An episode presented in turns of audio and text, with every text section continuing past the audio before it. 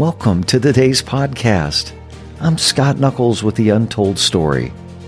Thank you for joining me.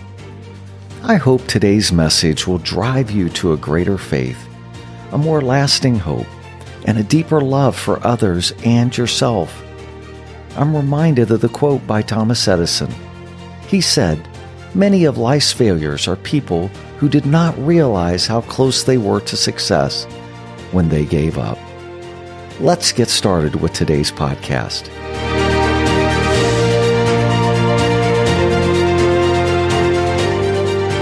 On April 23, 1910, in Paris, France, Theodore Roosevelt gave what would become one of the most widely quoted speeches called The Man in the Arena. That day, he was speaking to men who looked down on those who were trying to make the world a better place. He would say, The poorest way to face life is to face it with a sneer. A cynical habit is to criticize work which the critic himself never tries to perform. In the shining moment of his speech, he said, It is not the critic who counts not the man who points out how the strong man stumbles, or where the doer of deeds could have done them better. The credit belongs to the man who is actually in the arena, whose face is marred by dust and sweat and blood, who strives valiantly, who errs, who comes short again and again, because there is no effort without error and shortcoming. But who does actually strive to do the deeds? who knows great enthusiasms, the great devotions, who spends himself in a worthy cause, who at best knows in the end the triumph of high achievement, and who at the worst, if he fails, at least fails while daring greatly, so that his place shall never be with those cold and timid souls who neither know victory nor defeat. Little did Roosevelt know that his speech would live on far after him. It has been quoted across the globe from sports events to TED Talks, political talks, and to even podcast. yes, podcast. The title of today's podcast is Are You Ready to Walk the Tightrope? And I'd like to begin with a story. The Wallendas are famous due to their death defying acts. They got their start when John Ringling saw them perform in Cuba. For many years, the Wallendas performed in the greatest show on earth. This family entertains people by walking on a two inch high wire. They have walked over active volcanoes, Times Square, the Grand Canyon, and are well known for their four level, eight person pyramid. It's a sight to see. It is both exciting and frightening given the difficulty in the routine. Can you believe they do these acts without a safety net? Their story is one of history, bravery, and commitment. And I'd like to talk about one of the members of the Wallenda family. Liana is a seventh generation high wire walker. Yes, seventh generation. She started high wire walking at the age of six, and by 13, she was doing it professionally. Liana was raised in a strong Christian family, and it had a profound impact on her life. In February of 2017, she traveled to Florida to attempt to break the Guinness World Record based upon height with a four level, eight person pyramid. You believe that? Four levels eight person pyramid. During a rehearsal, she was on the second level. Everything seemed to be going right when all of a sudden she felt a strong jolt. Her balancing pole started to shift rapidly and she began to lose control. In a moment's notice, she was falling. She reached up to grab the wire as she had been trained to do, but it was now above her and out of reach. As she fell, there was no safety net, no lifeline, and now only air and space between her and a 28 foot fall. As she was falling, it was as if time stood still. She began to reflect upon her five year old son. I'm a single mother. Who's going to raise my son? As she looked up at the wire above her, she realized that there was nothing to break the fall. Liana would fall that day along with four other tightrope walkers. She suffered unimaginable injuries. None of the four would die, but her life hung in the balance. See, she landed on the left side of her body under her full weight and a force of what felt like a thousand bricks. This mom and professional performer needed to live. In a fall that lasted only seconds, would leave a devastating wake of broken bones. In fact, the fall was so violent that the wind was knocked from her lungs. Liana broke her left arm and leg so severely it required nearly a dozen screws in both to repair. She broke several ribs, lacerated her liver, punctured her right ear canal, and lost three teeth that day. And to top it all off, this young woman broke nearly every bone in her face. She thought to herself, It'll be okay. I- am okay. Catch your breath. Go ahead and get up. Little did she know, as she lay there, she was not okay. At that moment, she had no idea how badly broken she was. She said to herself, I just have to get up. I just have to get up. But there was no getting up. She was rushed by ambulance to the hospital. The doctors performed a number of surgeries to put her back together. On the third night, she woke up. She couldn't breathe. She couldn't tell her mom or her dear friend who were nearby because her mouth had been wired shut and she had a trach tube to help her breathe. As she felt alone and helpless, the only thing she could do was pray. She pondered her situation and all that had happened to her, and she made a choice that day. I'm going to praise you through it all. Regardless of what happens to me, I'm going to praise you. From time to time, she had feelings of anger that would rise up, and she would say, God, why did you let this happen to me? Why? But then something within her would say, God didn't allow this. This is my vocation, my passion, my life. If anything, it was the God of the universe that spared my life. She was told she would be in the trauma unit two months. Miraculously, it turned out to be only 11 days. On the road to recovery, her mom had to bathe and feed her. She needed help as she began to walk again. She knew that God didn't want this to happen to her, but he would turn it around and somehow use it for his glory. After the accident, her face was unrecognizable, swollen with broken bones everywhere. She wondered if she would ever look the same again. A single mom who went through a horrible divorce wondered, would I ever look the same? Is anyone going to want someone like me? It took what felt like an eternity for the swelling to go away. She had to make a choice. Would she worry about what others thought or focus on who she is in Christ? She began to speak life, the word over her body. She would say, with God's help, I'm going to be stronger than I was before. She said it was so hard to say it, but she did it anyway. At that moment, she believed the words she chose moving forward would be an important part of her healing process. Let me ask you, how does one fight the battle? How does one achieve victory? Many of us have been knocked off the high wire due to no fault of our own. And for many of us, it seems like every step that we take forward, we take a bunch of steps backwards. But one thing I learned from this story, from Liana's story, is how to fight. She wrote a prescription that has stood the test of time for thousands of years. Think about it. The first thing we can learn from Liana is that she didn't blame the Lord, but chose to praise him regardless of the situation. There's a great song by Bethel Music. Perhaps you've heard it. Perhaps if you're like me, you've sung it. It's called I Raise a Hallelujah. I raise a hallelujah in the presence of my enemies. I raise a hallelujah louder than the unbelief. I raise a hallelujah. My weapon is a melody. I raise a hallelujah because heaven comes to fight for me.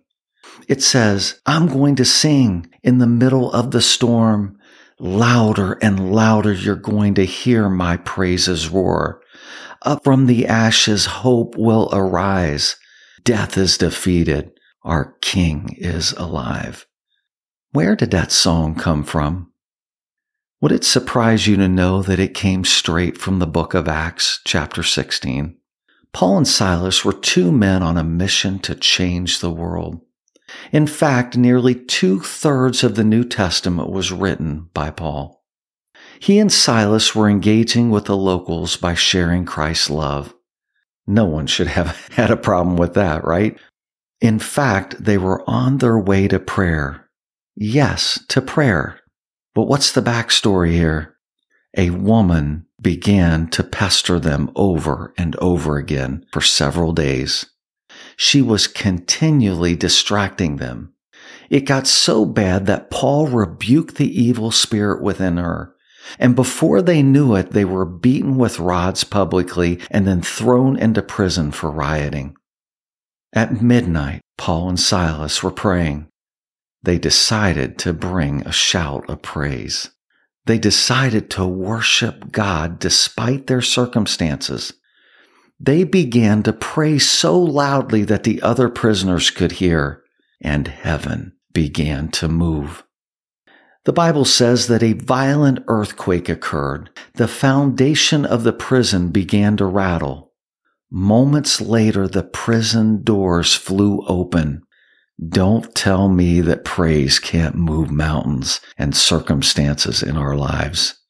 Do you think it was a coincidence that this happened during the same time they were praising? Let me tell you what we don't see. I mean, when I look at it, I don't see Paul and Silas complaining to God about their situation. Now you can imagine how bloody and beaten they were, how in pain they were. They hadn't done one thing to deserve that punishment. But what do we see them doing? They're worshiping the God of heaven, a God of justice and mercy. And when you see that story, you begin to see the song by Bethel, I raise a hallelujah. The words say, I raise a hallelujah with everything inside of me. I raise a hallelujah and I will watch the darkness flee. I'm going to sing in the middle of the storm. See, for these two men, it turns out that their weapon for their deliverance was a melody, was a melody.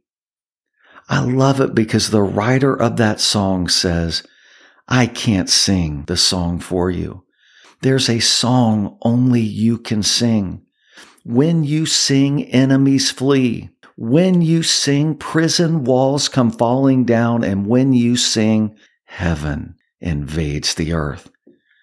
There are times we need to let our praise rise. That our praise would be bigger than the broken bones and shattered dreams. There are times when we just need to let it go and let that worship rise to the heavens.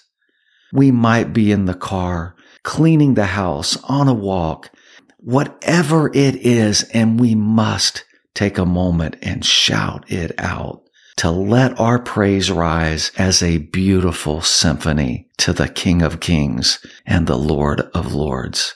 Do you know what it says when we do that? It says, God, I don't care about the circumstances. I choose to put you first and I choose to worship you. Paul and Silas didn't care what the other prisoners thought. They raised their own hallelujah. And you know what? They didn't know if they were going to be delivered. They didn't care. They sang because their God was worthy and they wanted to praise him. In fact, you can read many of Paul's writings, but one of the things that he says is clear. Anytime he suffered for the Lord, he felt it was an honor, that it was a gain. You know what the interesting fact about this story is? They didn't escape that night. Prison doors came flying open. They stayed in that prison and led the prison guard to a personal relationship with Jesus and saved his physical life in the process. He would have been executed if they would have escaped along with the other prisoners. That guard was there to do harm, but Paul and Silas were there to praise. In fact, it wasn't until the next day that they were delivered. You know that sometimes our beatings and our trials and tribulations are there not because we've done wrong, but because God has a greater plan, that He chooses to use those situations, those conditions to lift others up. The second thing we can learn from Liana is Proverbs 18:21. It says the tongue has the power of life and death. It says that those who love it will eat its fruit. When we speak, the stakes are high. Think about this. How many words we use a day. When we speak, the stakes are high. Our words can either speak life or death. Our tongues, all of us can build others up or they can tear them down in an instant. Someone once said that an unchecked fire doubles in size every minute. And if we aren't careful, so does the disparaging words coming from our tongue. In James chapter 3, it says that the tongue is filled with deadly poison. Filled with deadly poison. You know, we often take this scripture as an admonishment not to bring others down. But what good is it when we use our tongue and thoughts to defeat ourselves? What if we spent time in praise versus placing word curses on our lives? Where we're literally speaking words that limit our ability and trap us. Imagine that. The Bible says that the devil is the accuser of the brethren. The sad truth is that he will often use our own words to defeat us before we even get out of the starting gate. Or we happen to make our way out of the gate, hit a rough patch, and he's convinced us that we'll never make it. So let me ask you, when hardship comes, how do you fight the battle? Liana believed that the words she spoke over her life impacted her recovery. She vowed to focus on the Lord, not on her circumstances. Isaiah 61 3 says, He bestows on them a crown of beauty instead of ashes, the oil of joy instead of mourning. And listen to this, and a garment of praise instead of a spirit of despair. Are we wearing that garment of praise? Are we wearing that garment of praise? What does James encourage us to do? In James chapter 1 verse 2, it says, Consider it pure joy, my brothers and sisters, whenever you face trials of many kinds, because you know that the testing of your faith produces perseverance. Let perseverance finish its work so that you may be mature and complete, not lacking anything. This means that God is actively at work in our lives. He is performing surgery on us and it hurts. We must assume that it's for our good and that we will come through the other side. Listen to that word again, that we may be mature and complete, not lacking anything. The third thing that Liana can teach us from what happened to her is she kept on keeping on. She stayed in the race. She got back into the fight after rehab. Listen to this. After two years of recovery, her brother asked her to walk again. Not just any walk, this time to walk on a high wire in New York City. Not the 20 to 25 feet where she had fallen, but 25 stories above street level with a walk of 1,300 feet. Liana agreed because she wanted to get back on that wire. She went to Florida to start preparing. She was only 15 feet up in the air, and it was utterly terrifying. She felt paralyzed for the first time in her life. her joints frozen and her mind racing. This woman who started on a rope when she was a little girl, who had the bravery that many of us only dream of, now felt terrified unlike she had never felt before. She went home that night, prayed about it, and went back the next day to try again, and still she was utterly terrified. I don't want to do Times Square, she would say. I, I have a little boy. She had reoccurring nightmares of her falling again. Maybe this just isn't me anymore. Maybe, maybe I'm not cut out to do this anymore. How many of you could see yourself back on a high wire after such a tragic fall? I don't think I could do it. I just don't think I could do it. They say when you fall, it's all about getting up. For her, getting back up meant being above a skyscraper on a two inch tightrope. And don't forget to add a camera crew watching her every move and tens of thousands of spectators below and millions watching around the world. The Bible says when the righteous fall to get back up. I'd say she gives new meaning to that verse. While she prepared, this terrifying feeling went on for a month. Now the wire was up to 40 feet in the air, and as she started walking, something happened. She said, I, I, am liking this. I like this pole in my hand. She began to weep as she finished the walk, but it was not tears of fear. It was tears of joy. Through all of the perseverance and the resistance, something broke. Her joy replaced the terrifying feelings she had. She would later say, We forget who we are in Christ. We are royalty, the children of the Most High God. As I watched her walk across Times Square, do you know what I heard along with millions of people around the world? I heard her utter, Thank you, Lord.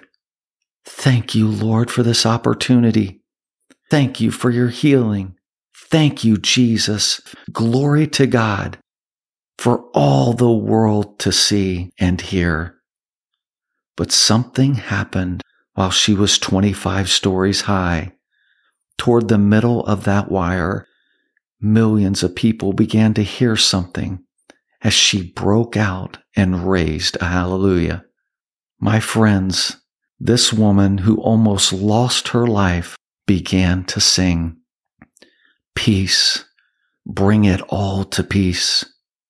The storm surrounding me, let it break.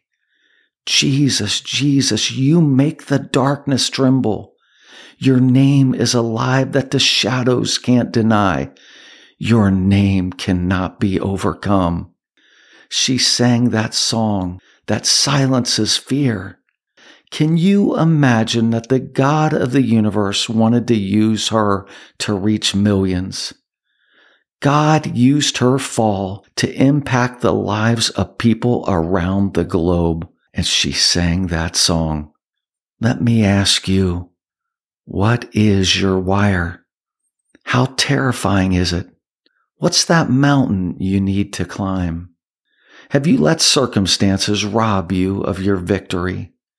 Have you been defeated or cheated before the battle has begun? Have you laid down your armor and surrendered?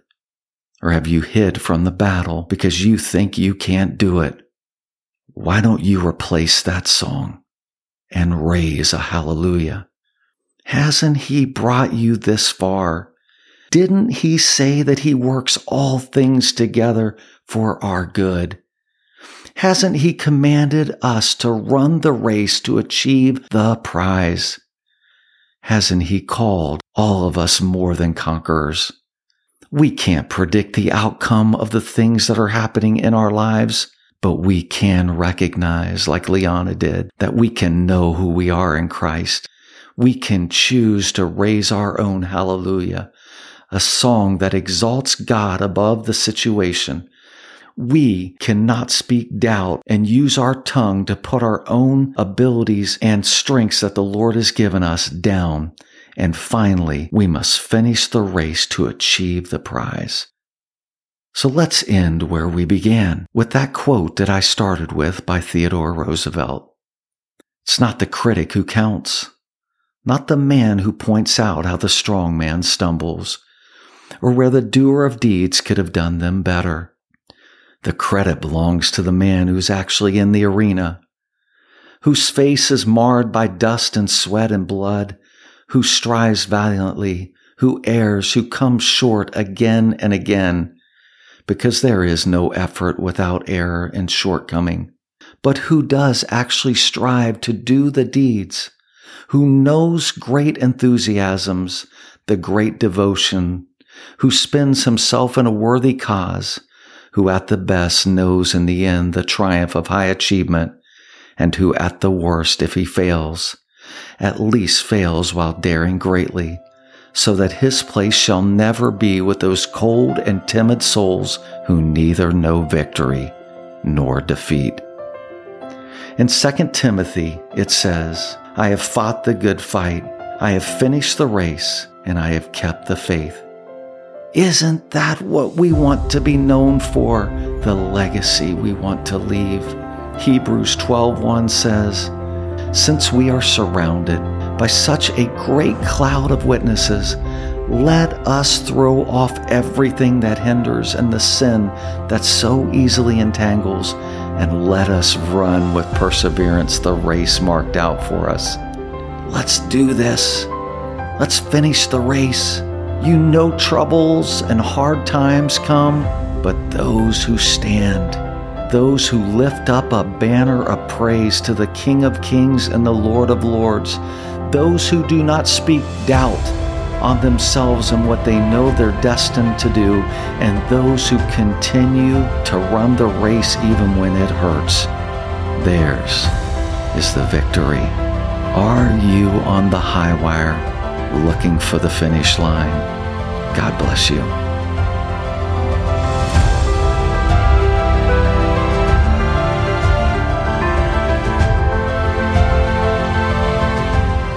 I hope you've enjoyed listening to today's podcast. Would you take a moment and provide a rating, subscribe, and consider sharing this message of encouragement with others? You can also visit us on scottnuckols.com to get more information. Until next time, blessings